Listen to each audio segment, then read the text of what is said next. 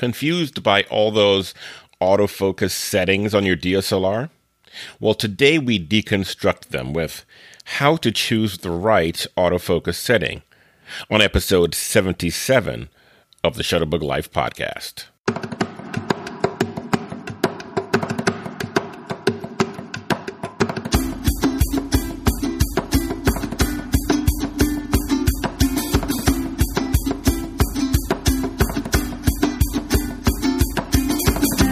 Welcome to the Shutterbug Life podcast.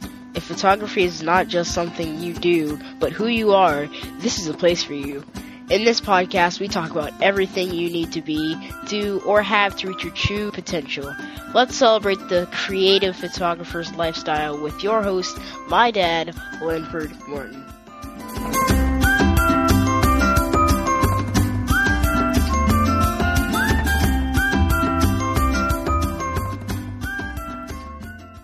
Hi there, and welcome again to the Shutterbug Life podcast. This is your weekly photography lifestyle podcast.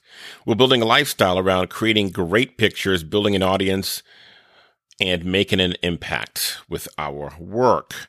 I'm your host, Linford Morton, and you, of course, can call me Lynn, and this is episode seventy-seven. Today, we're going to talk about choosing the right autofocus settings. And this episode is brought to you by the Shutterbug Mentoring Club. And I'll tell you a little bit more about it at the end of the episode, because the topic actually came from within the Shutterbug Mentoring Club, from one of our members.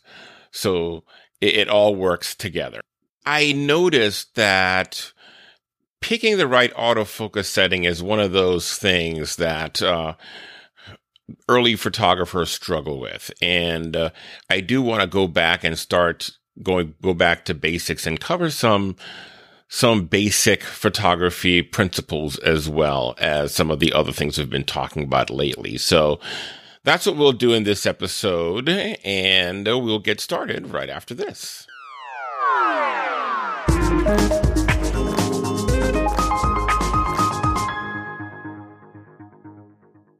Have you ever tried to make sense of those autofocus alphabet soup settings on the back of your camera? Well, if you said, yeah, and if it's frustrated you, you're not alone. I find that this frustrates so many D S L R shooters. And while it does, it's still something we need to master. Very often, choosing the right setting here with autofocus now becomes the difference between getting a blurry image or a sharp image. And we sort of know this, but it's still sometimes easier to grab a default setting, or worse yet, just take whatever the camera gives you. So I know this is an inherently visual topic, but I think we can talk through some of these, these choices and, and these settings. I'll have some images on the show notes page for you to use and follow along um, if you want some some visual examples. All right? Okay, so let's get started. If you are now going to think about and choose the correct autofocus setting, the first thing you ought to know is you are going to be looking at focus points. Now, focus points are the little empty squares or the little red dots you might see when you look through your viewfinder.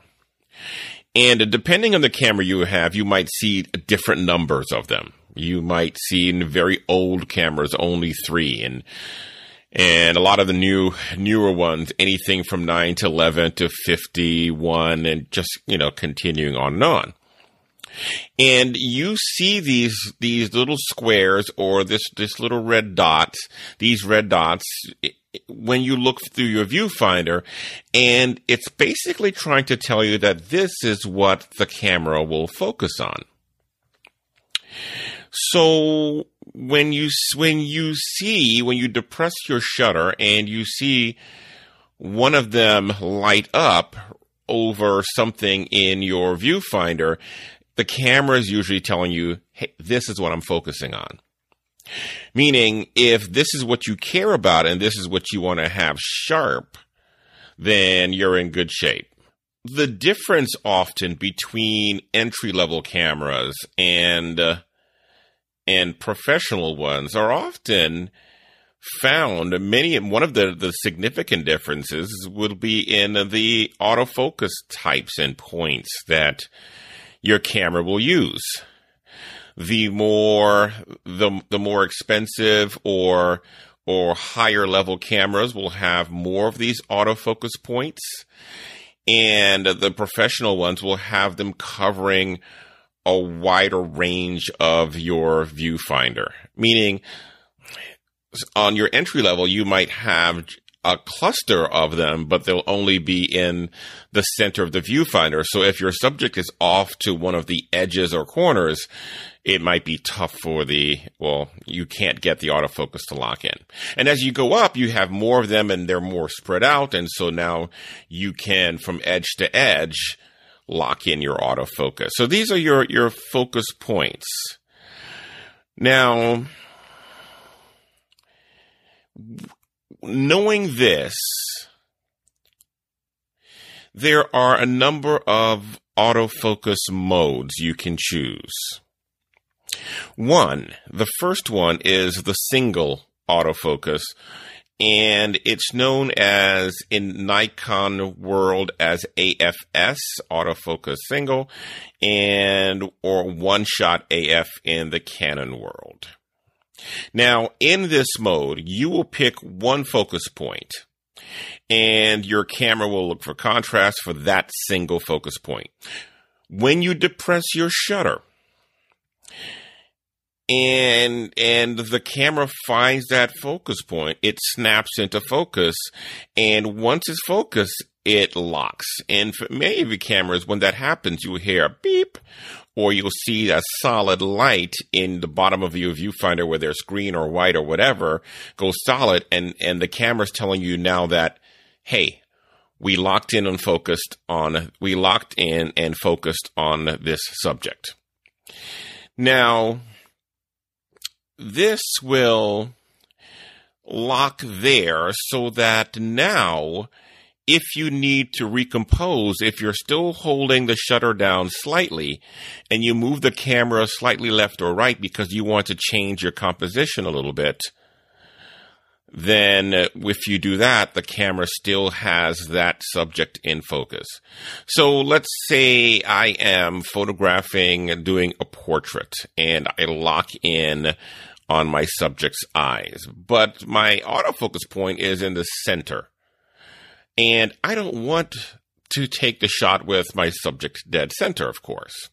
So once I go, I, lo- I depress the shutter slightly, I hear beep, then I can move my camera left or right slightly, not changing the distance between myself and the sub- subject, of course, because, you know, th- that's what keeps it in focus.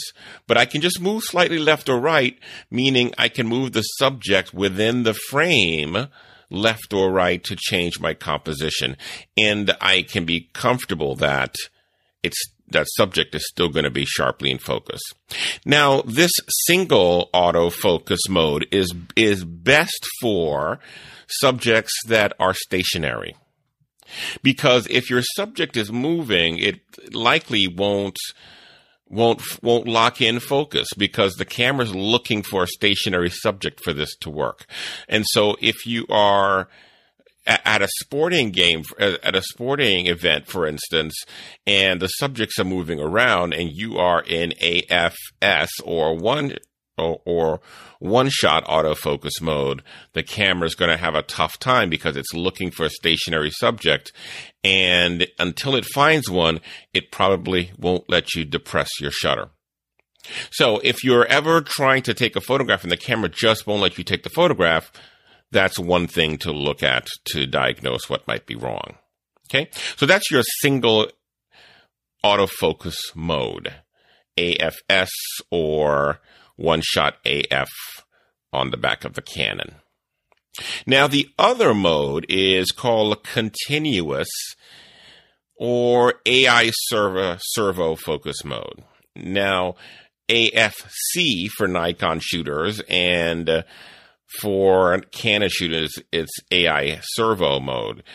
the the thing now, I'm I'm just giving you Nikon and Canon, but the other manufacturers usually use one of these um, naming conventions. So even though even if you don't have one of these two brands, you should still be able to to follow along, because one of the naming conventions will likely be used on your camera. I can't really um, go into every brand on these tutorials, but with these two, we know we covered a good chunk of the market.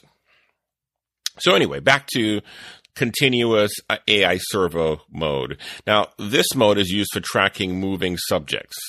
And so if you're shooting sports or wildlife, this is one, this is the mode you're going to choose, A F C or A I servo on the Canon. And what this does is it analyzes subject movement, and when it sees subjects moving, your subject moving, it predicts where it's going to be, and with that prediction point, when you depress the shutter, it it works the magical algorithm so that wherever the subject is at that point, that's where it it focuses and lets you shoot. So this is for something that's moving while you are trying to take the photograph. So let's say you are out walking the dog. You're, you're with the dog at the dog park. I see this all the time, right? People take the dog to the dog park, and the dog, you know, takes off running as soon as the leash comes off of, you know, her, her, her collar. She goes, you know, flying to the other end of the dog park, and you're standing there with your camera. And now the dog, you know, you get low so you can get a good shot. The dog sees you going low, thinks, oh, it's time to play. And now she comes running at you full speed. Now, with your camera in A F C or A I servo mode, as the dog is running toward you, when you place the autofocus point on top of the dog, as it's running toward you, the autofocus is continuing to focus the whole time she's running toward you. So whenever you depress the shutter, you can, you should be able to get a good sharp action shot. Same thing with birds, same thing with sports or anything like that. The continuous servo mode is designed to track a moving subject so that it keeps it in focus and you can get an action shot. Now, compared to the the the single autofocus, the one we talked about previously, remember we said the camera won't let you take the photograph if the subject is moving. And in continuous mode, it does the exact opposite, because it's it's designed to take a moving subject. So as long as the subject is moving, it will conti- it will shoot whenever you depress the shutter. Now, the thing to be careful here is if you get used to doing the recomposing move from the A F S mode, if you do this in, in continuous mode, you're going to really mess up the shot, because you've got to keep that autofocus point on your subject. And if you tr- subject, and if you try to recompose, you're actually moving the autofocus point somewhere else in the frame and now losing that point of focus on your subject. So you've got to keep it um, locked in there and uh, make sure that your composition is, is already set as you are tracking your subject. And if the subject is, if you're panning, this is a good, if you're panning, this is another good, um, mode to use. So if, if the, you're panning with the subject moving left to right, for instance, you can just keep the A F C or A I servo button, um, a mode rather, and with the shutter depressed halfway, you can continue to track them, track your subject in focus as it moves across the frame. All right, so that's yours, your continuous mode. Now, there is a hybrid mode that some cameras have. Nikon's call it, will call this mode A F A, A F auto, and Canon will call it um, A I focus or A F mode, which basically means it's a hybrid. And, and so the camera starts looking for stationary subjects. So it, it starts in A F S or one shot for it, the effect of it is. And so when you are depressing the shutter, it's looking for, again, like in A F S mode, a subject that's stationary so it can lock in. Now, in a, remember we said in, in A F S mode, it locks in and it locks in. But in this in this hybrid mode, it locks in, but after it's locked in, once it knows this is your subject, if your subject moves, it releases and tracks your subject. So let's go back to the dog park. Your your pup is sitting there and and you know smiling like, hey hey, I, you know, there's a treat coming, so I'm going to sit and and be perfectly obedient so I can get this treat. And you lock in. Okay. Now, once you're you once once the the pup gets the treat, she takes off running to go play.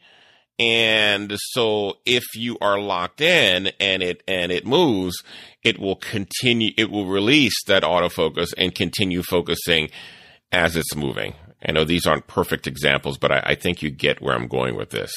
Someone is on a bicycle and they are at a standstill and you lock in focus in this hybrid mode. Once the light changes and they start riding again, the autofocus will release and follow them so that you can um, make keep your subject in focus. So this is a, a hybrid mode. It's A F A, a Nikon, and uh, A I focus for Canon. Now, you will see a lot of times the cameras will default to this mode as they think it's the most flexible. I I happen to think that's not the case. I... You know, I've tried to use this quite a bit, and it, it works well until it doesn't. Meaning, if you are if you have to lock in like like you on a stationary subject, it's great. But if you are like me and try and and do quick um, recomposing, sometimes I've found that fools the camera. The camera actually thinks the subject moves and releases the autofocus. So I find that it's best to either pick the stationary A F S uh, and or one shot, or the continuous or A I servo, depending on what your needs are, rather than the the the, the hybrid auto mode, because sometimes the best of both ends up giving you neither. So that's something to keep in mind. All right, so the other settings you might see are the autofocus area modes, just to keep things a little more confusing. So in uh, your camera, you might see this thing called a single point autofocus area mode, meaning of all the, the autofocus points you see in your viewfinder, only one is actually being used or, or illuminated, so that you see this one point and you can decide where you want to place that one point to focus. So you take that one point, you put it right over the eyes, you depress the shutter, lock in, boom.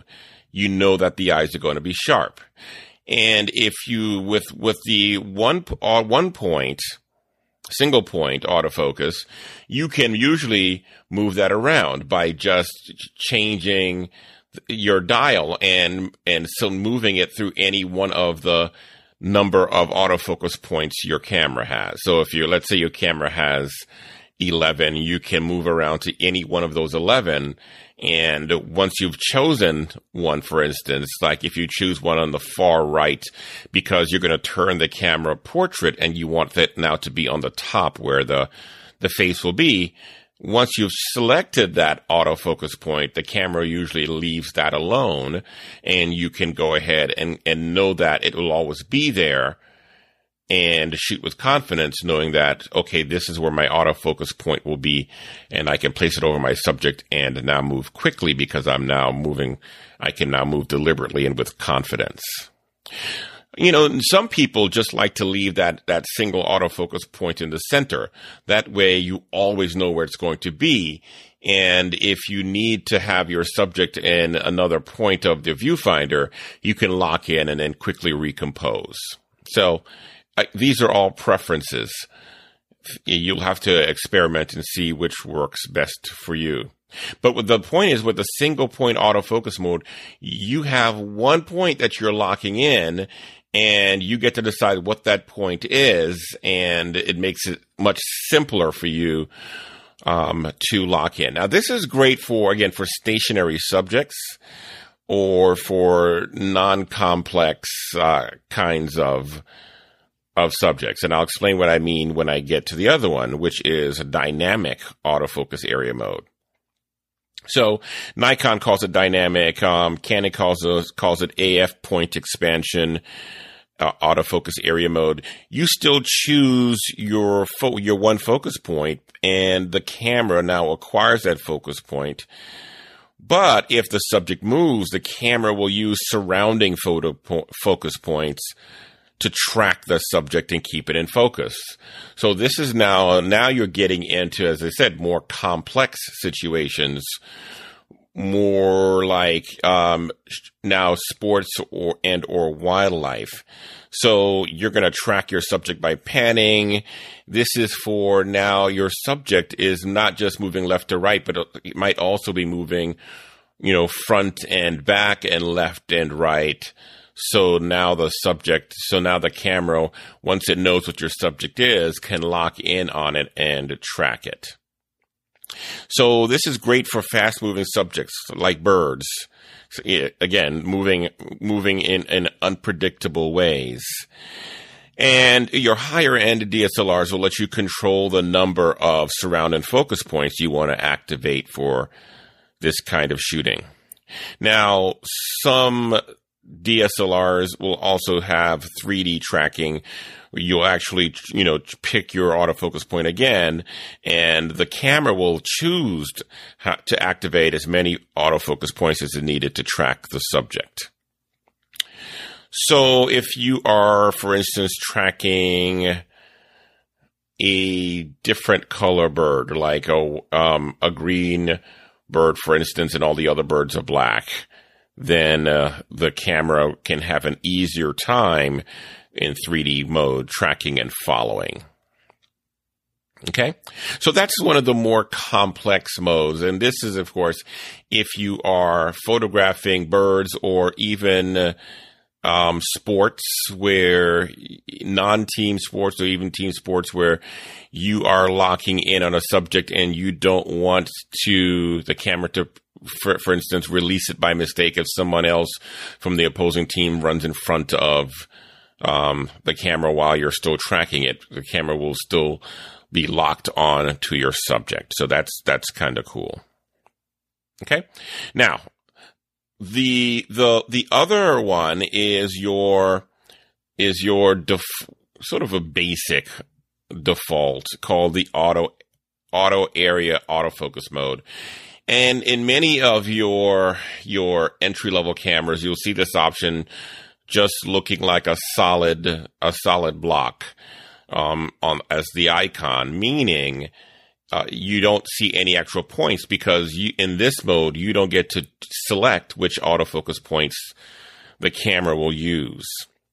Now, the camera thinks it's smart, and so it's looking for skin tone on a person in the frame, and when it's, it finds skin tone, it automatically tries to focus there, and then it'll give priority to the person who is closest to the camera.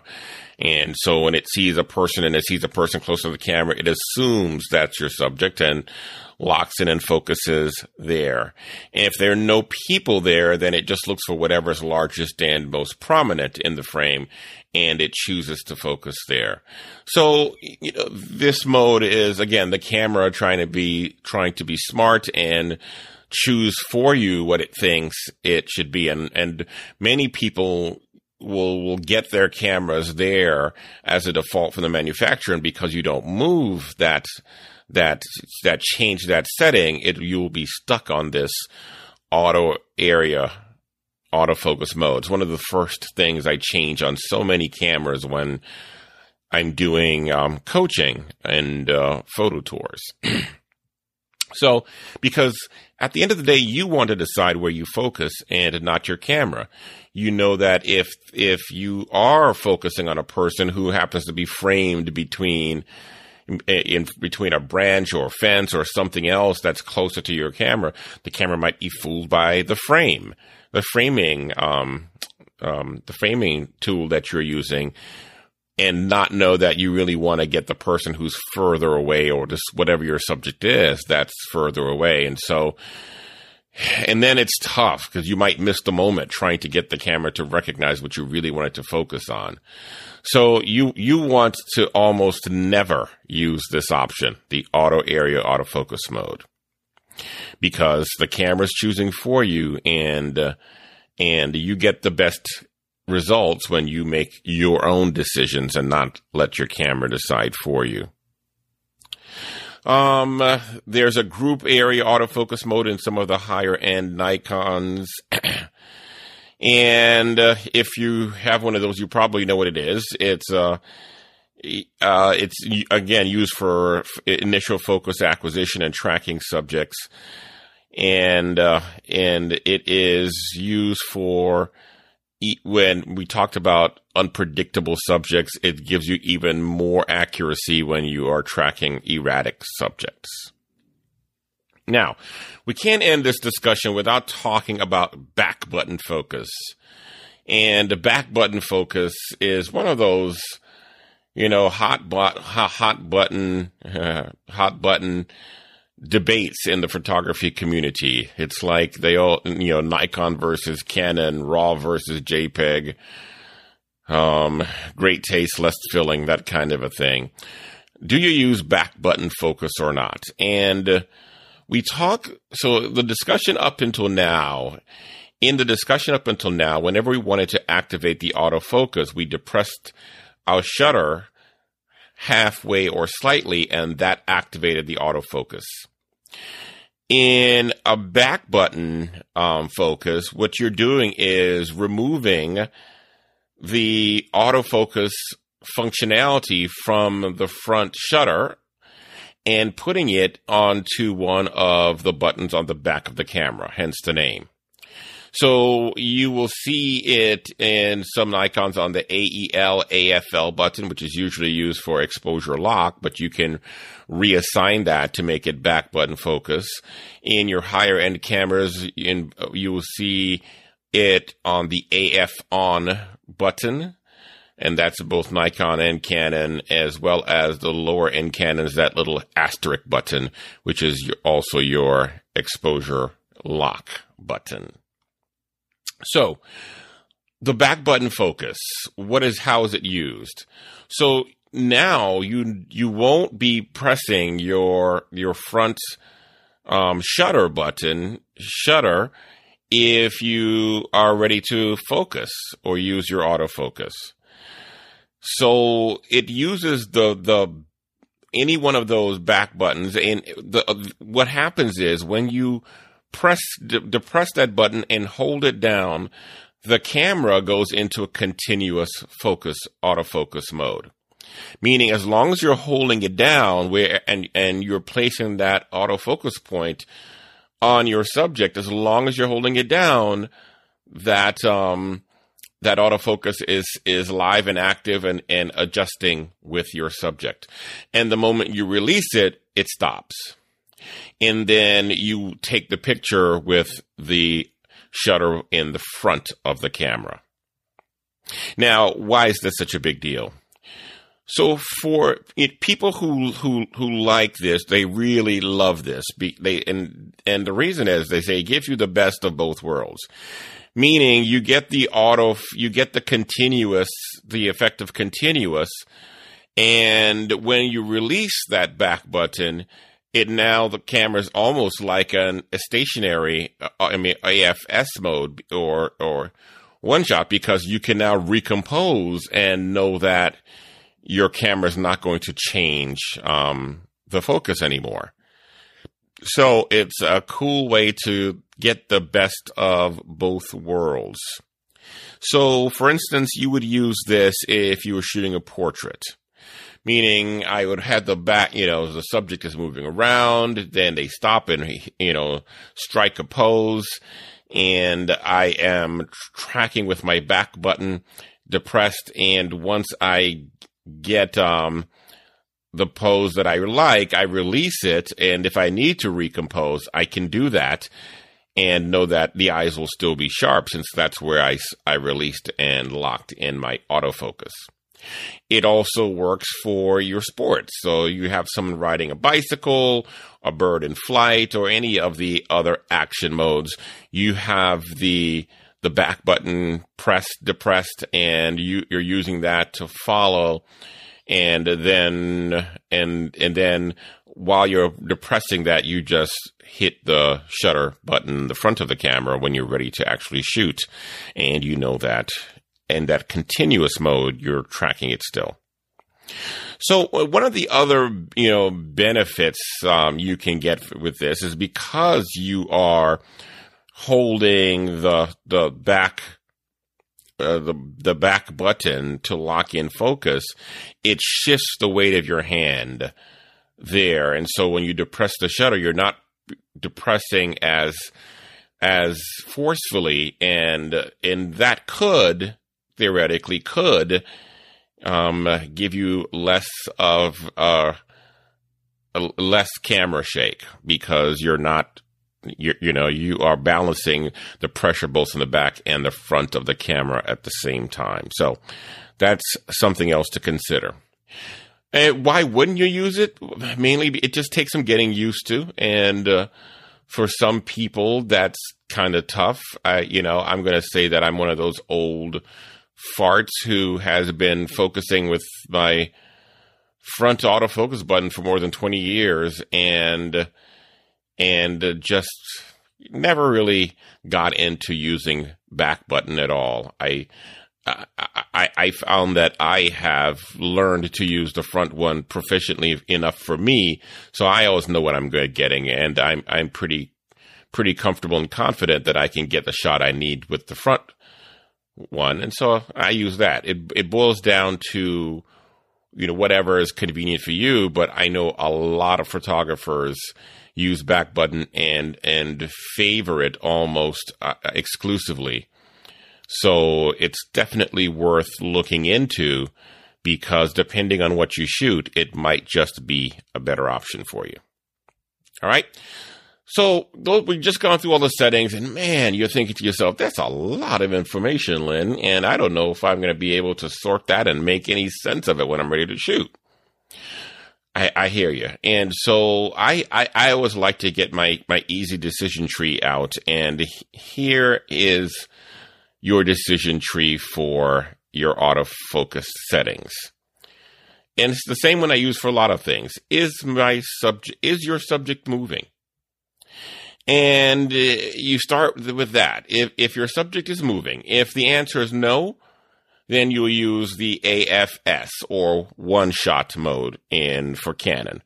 This locks in your focus based on your distance to your subject, and as long as your subject doesn't move and you don't move, you can recompose, do whatever you need to do, and know that your subject will still be sharp. So is your subject moving? And because A F S in one-shot is uh, designed specifically for stationary subjects, if the answer is no, then this is an easy choice for you. Is your subject moving? If the answer is yes, my subject is moving, then, then your continuous mode is going to be your better option, your A F C or A I servo. My subject is moving, and I know that now that I want to track it. So I'm going to choose one, that mode, and know that wherever the subject goes, I can lock in and follow. Is your subject moving? No, but it might. This is what the the auto or or hybrid mode is is designed for. My subject is not moving. It has to lock in on a stationary subject, but it might. The bicyclist might get up and start riding. The camera then releases and follows. And so remember I said that's probably the least attractive of the three options, but that's how it's best designed to work. And if in most cases you're going to use your A F, your your single point autofocus, because you get to decide what your autofo- what you're going to focus on in most cases, the, your eighty twenty rule. And if you are photographing something where your subject is moving and moving unpredictably and and erratically, then you probably will want to look at one of the dynamic options. So there you go. That's how you decide which mode to choose using an easy decision tree. All right. I hope that's helpful for you. And again, check out the um, the show notes page for episode seventy-seven, and you will see some images there that will help to make this a little more um, uh, visual for you. All right.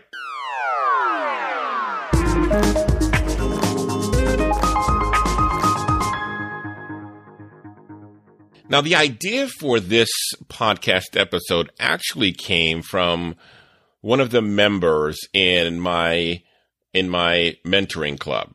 She was having trouble with one of her with her camera and figuring out what was wrong with one of one of her autofocus points. So she popped into our private Facebook group, left a question there, and I tried to get, you know, I I, I try and monitor that most of the day, and I saw that one fairly, I think, within the hour. I could get in there and answer specifically with pictures of, I grabbed some images of her camera and uh, sent a, a response right back to her so that she could uh, see what might, what her issue might have been and make a quick correction.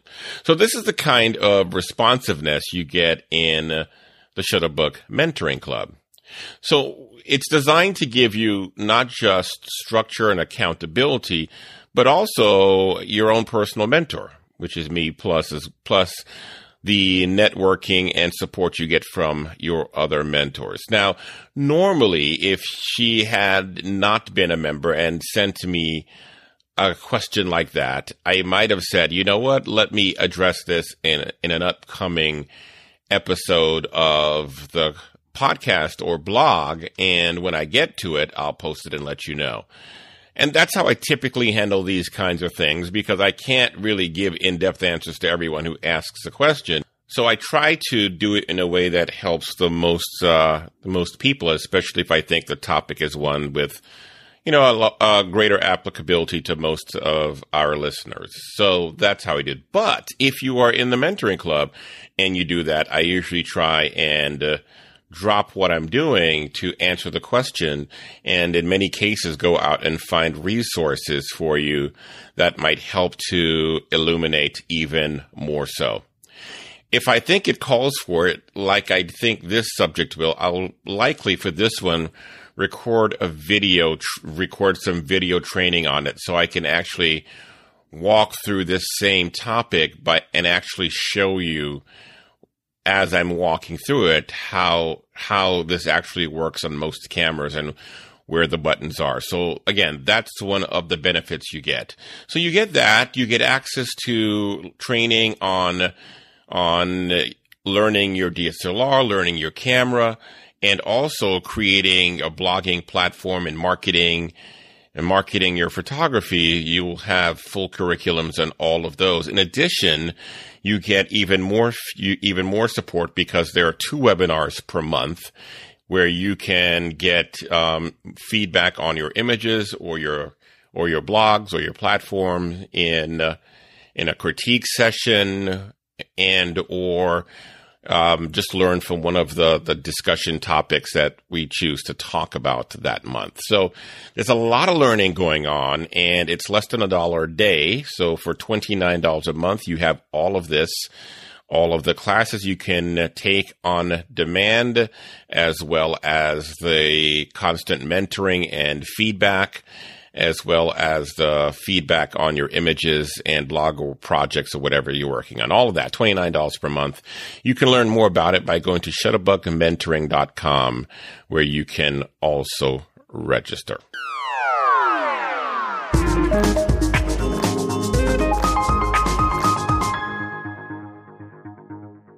Well, that's it for another episode of the Shutterbug Life podcast. Thank you so much for hanging out with us. And I hope that you can now pick the correct autofocus settings with a little more confidence next time you're out shooting. Now, if you have questions about this, you can always just drop them into the comments. And then the other thing you can do is, if you see this in our Facebook group, then you can, of course, or on the on my Facebook page, you can uh, drop your questions there, and I'll be happy to respond. Now, if you like what we do, then please share it with a friend. You can, uh, if you're on the website, there are some share buttons right there on the right of your screen that allow you to either share on Facebook or through email or just any variety of ways. Um, that's a very easy way for you to share the podcast with someone else. We do this every week, so don't miss another episode. You can subscribe by going to shutterbuglife.com forward slash subscribe or on iTunes. Go to iTunes dot Shutterbug Life dot com to go straight to our iTunes page and subscribe there, and make sure that you get every episode delivered directly to you. All right. Thank you so much. I hope you had a good time. Remember, you can find us in between episodes in our Facebook group. Go to f b dot shutterbug life dot com. And if you're ever in Washington, D C and New York, come on out and shoot with us sometimes. All right. Thank you so much. This is Lynn, and uh, thank you again for joining the Shutterbug Life podcast. I hope you have a great weekend wherever you go, whatever you do. Enjoy your Shutterbug life. Take care.